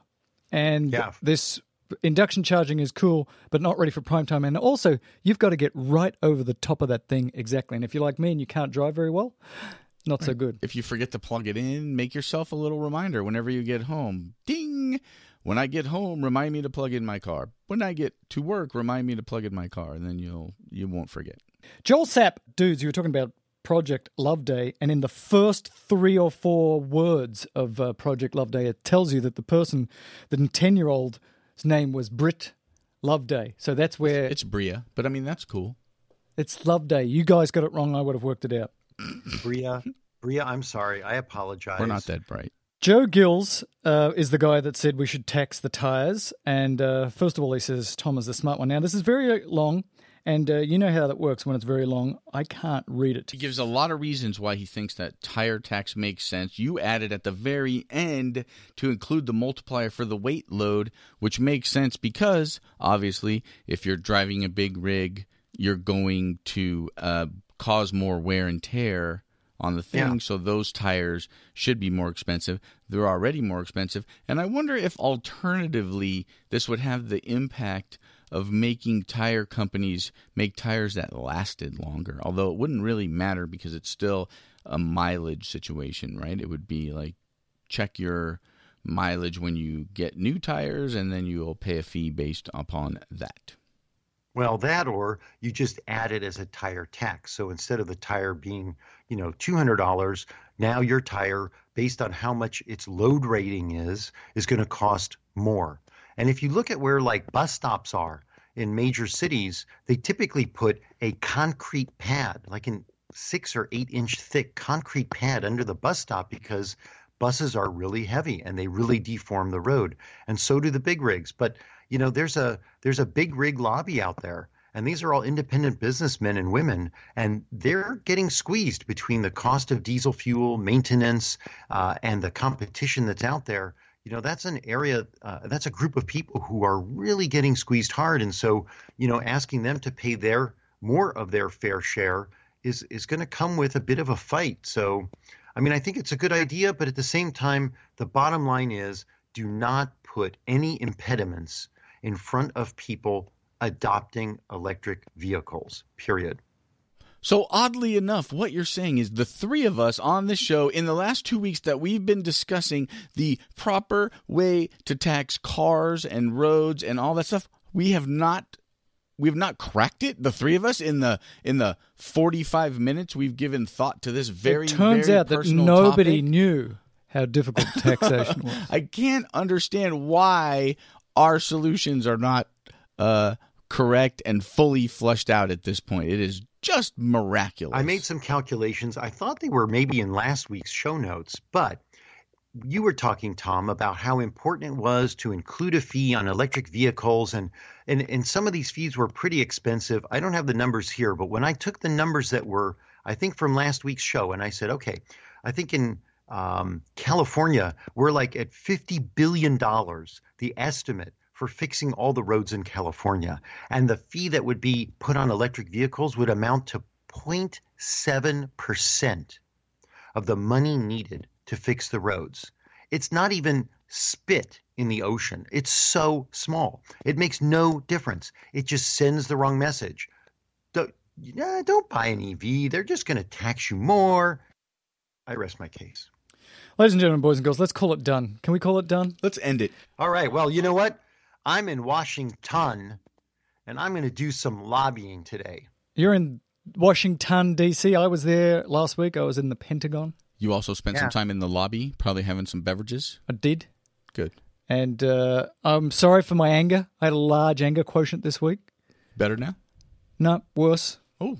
Oh, Don't we know di- why. We didn't help? You didn't help. we need to get your cameras fixed. If you don't get my effing camera fixed on my car soon, I'm going to be very upset. Me personally? Yeah, you. I need more superchargers that I Okay. don't use. Okay. And I need some more autonomous driving features that I don't use Uh huh. because I don't leave the house. Maybe that's my problem. Maybe I should get out more. Episode 77 Why is Mel so whiny? See you next week, boys. Adios. Okay, so it looks like we forgot to do our app pick of the week, our multimedia pick of the week. What the hell was wrong with us? I guess I'm going to have to say my multimedia pick of the week is a favorite of mine Netflix, A Chef's Table. Very good.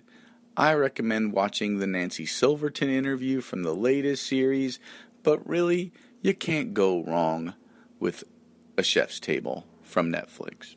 And for my app pick of the week, we're getting close to when the Masters happens.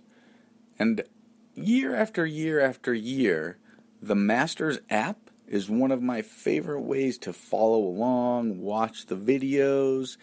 And who doesn't love the Masters? It's Augusta, it's the springtime, it's the greatest golfers in the world, it's a tradition. So there you have it the Masters app. Look for it wherever you get your apps. Watch this fantastic documentary on PBS about the Broadway musical sensation Hamilton, which gives so much background information and broadens my perspective on history of colonial America that uh, I highly recommend it. And I'm including the link. You can watch it online. It's such a great uh, investment, a couple of hours of your time. My app pick for the week is the NPR News app. I really like this app. I like it for a number of reasons, but it allows you to read the news. You can listen to lots of the stories. I think it's really well done. You can uh, listen and scroll at the same time, the content. So I really like the NPR News app. And in terms of the multimedia, I've got to go with Passengers. Uh, Passengers, yes. It's sci-fi movie. Just came out on iTunes uh, here in the States in the last sort of week or so. It got terrible reviews, but I really liked it. Passengers, ladies and gentlemen, boys and girls, Passengers. It's terrible, but I love it.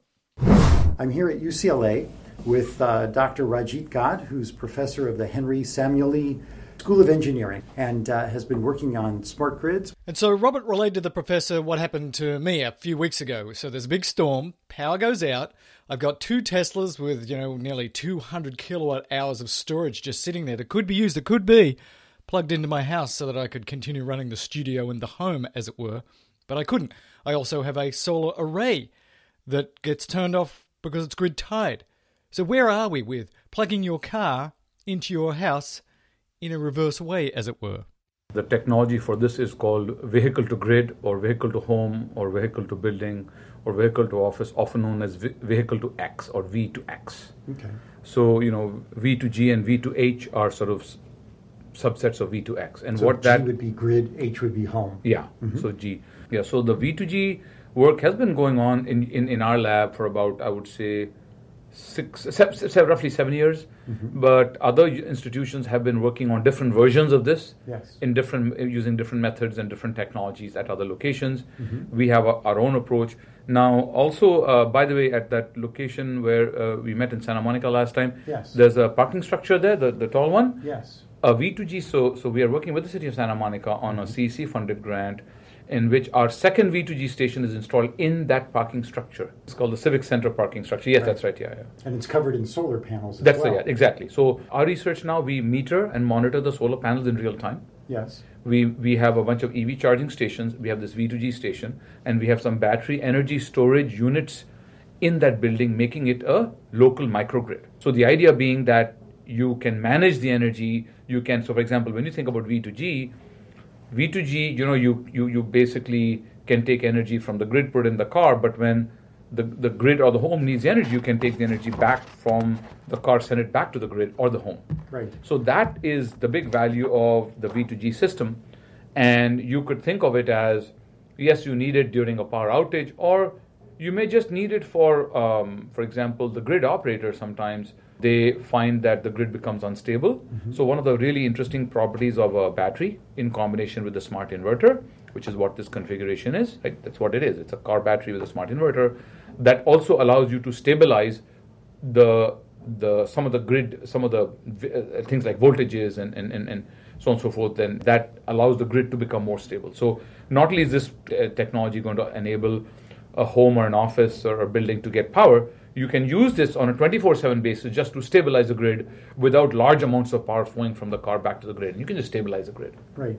And so for a large system like LA's DWP, how many electric cars with batteries would they need to make this economically or, or just feasible to yeah. make the system better? With energy storage, right? I look at on the one extreme, you can argue, let's say if you had zero batteries, mm-hmm you, you know, and you have no, you have no, and let's say you have no energy, energy storage on the distribution grid, then you cannot achieve a whole lot in terms of, for example, one of the other problems we're looking at is uh, a stabilization of the solar generation. Mm-hmm. Solar being intermittent, oftentimes there's significant variations through the day. Right. If and sometimes it, it, it, there's too much solar energy, sometimes there's shortage of solar energy. So when there's too much, you can take that, put it into the battery, and when there's shortage, you can take the energy from the battery, send it back to the grid. You can smooth that curve. You can smooth that curve.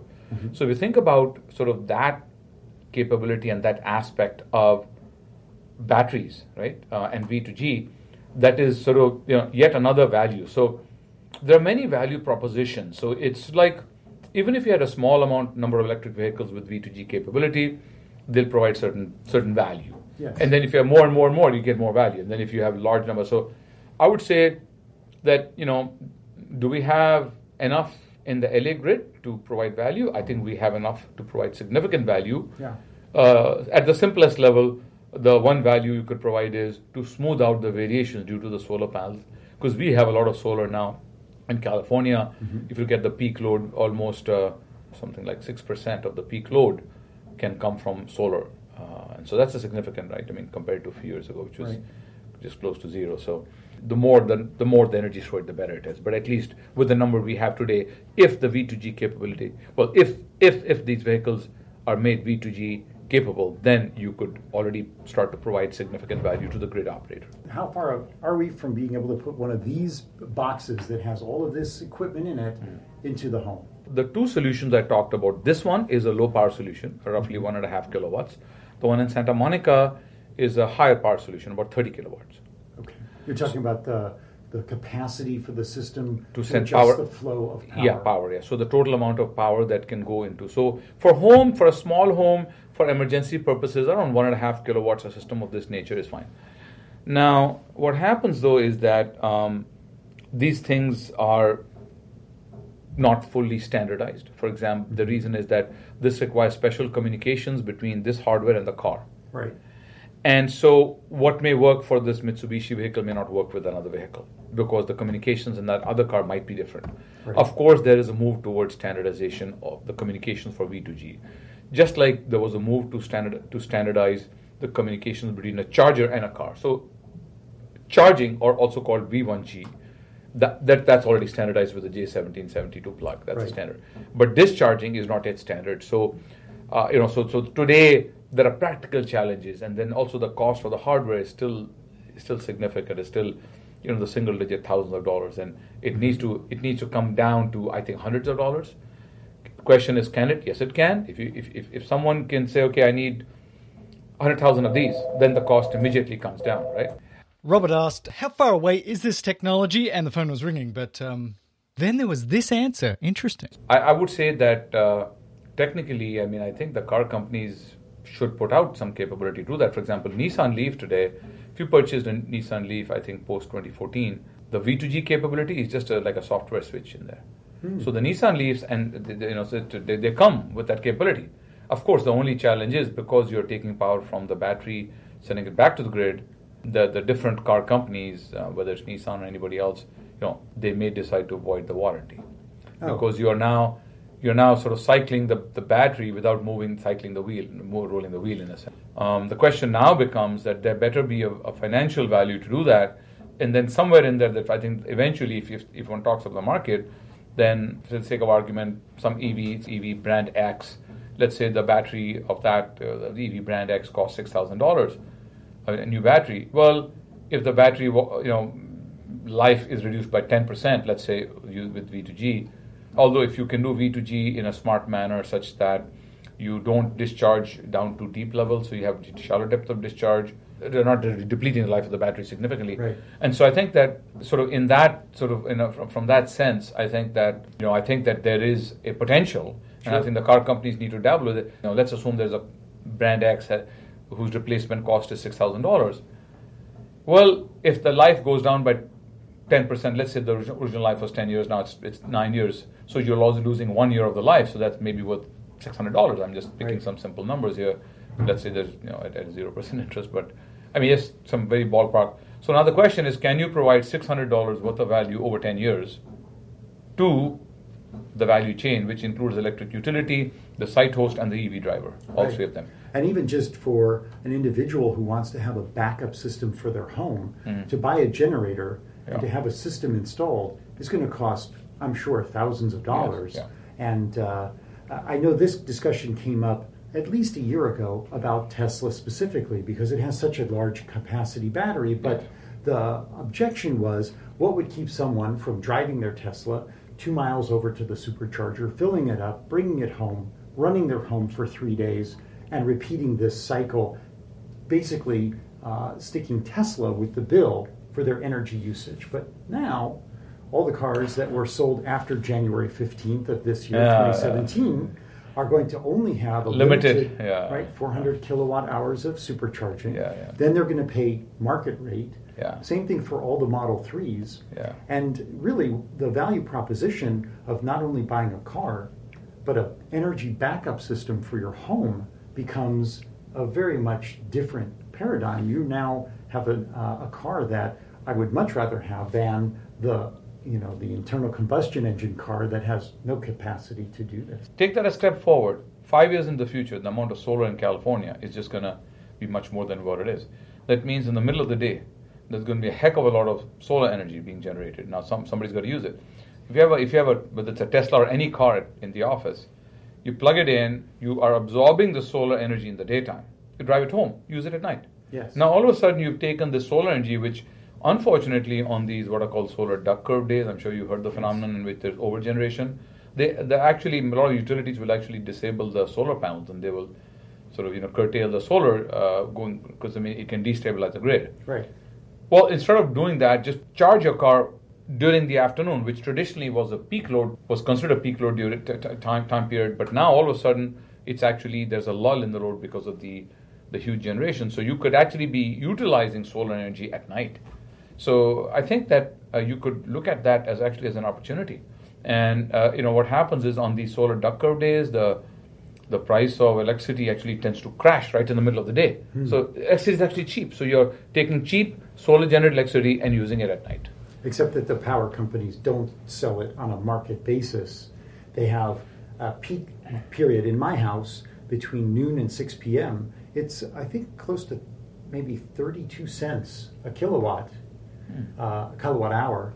And in the nighttime, at all the other times, it's 14 cents. Yeah.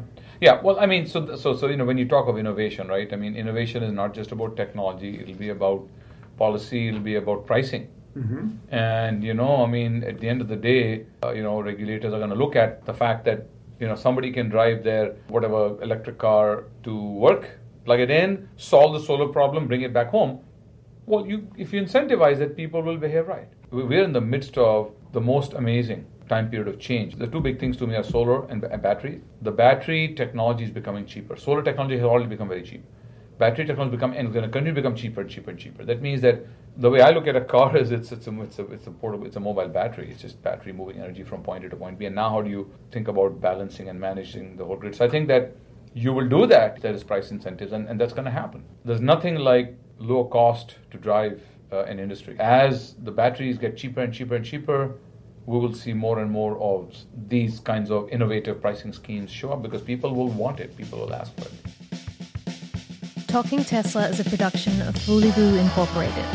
Produced by Mel Herbert and CC Herbert. Hosted by Mel Herbert, Tom Wolfson, and Robert Rosenblum. To support Talking Tesla, go to patreon.com forward slash talking Tesla. And finally, if you love the show, write us a review on iTunes.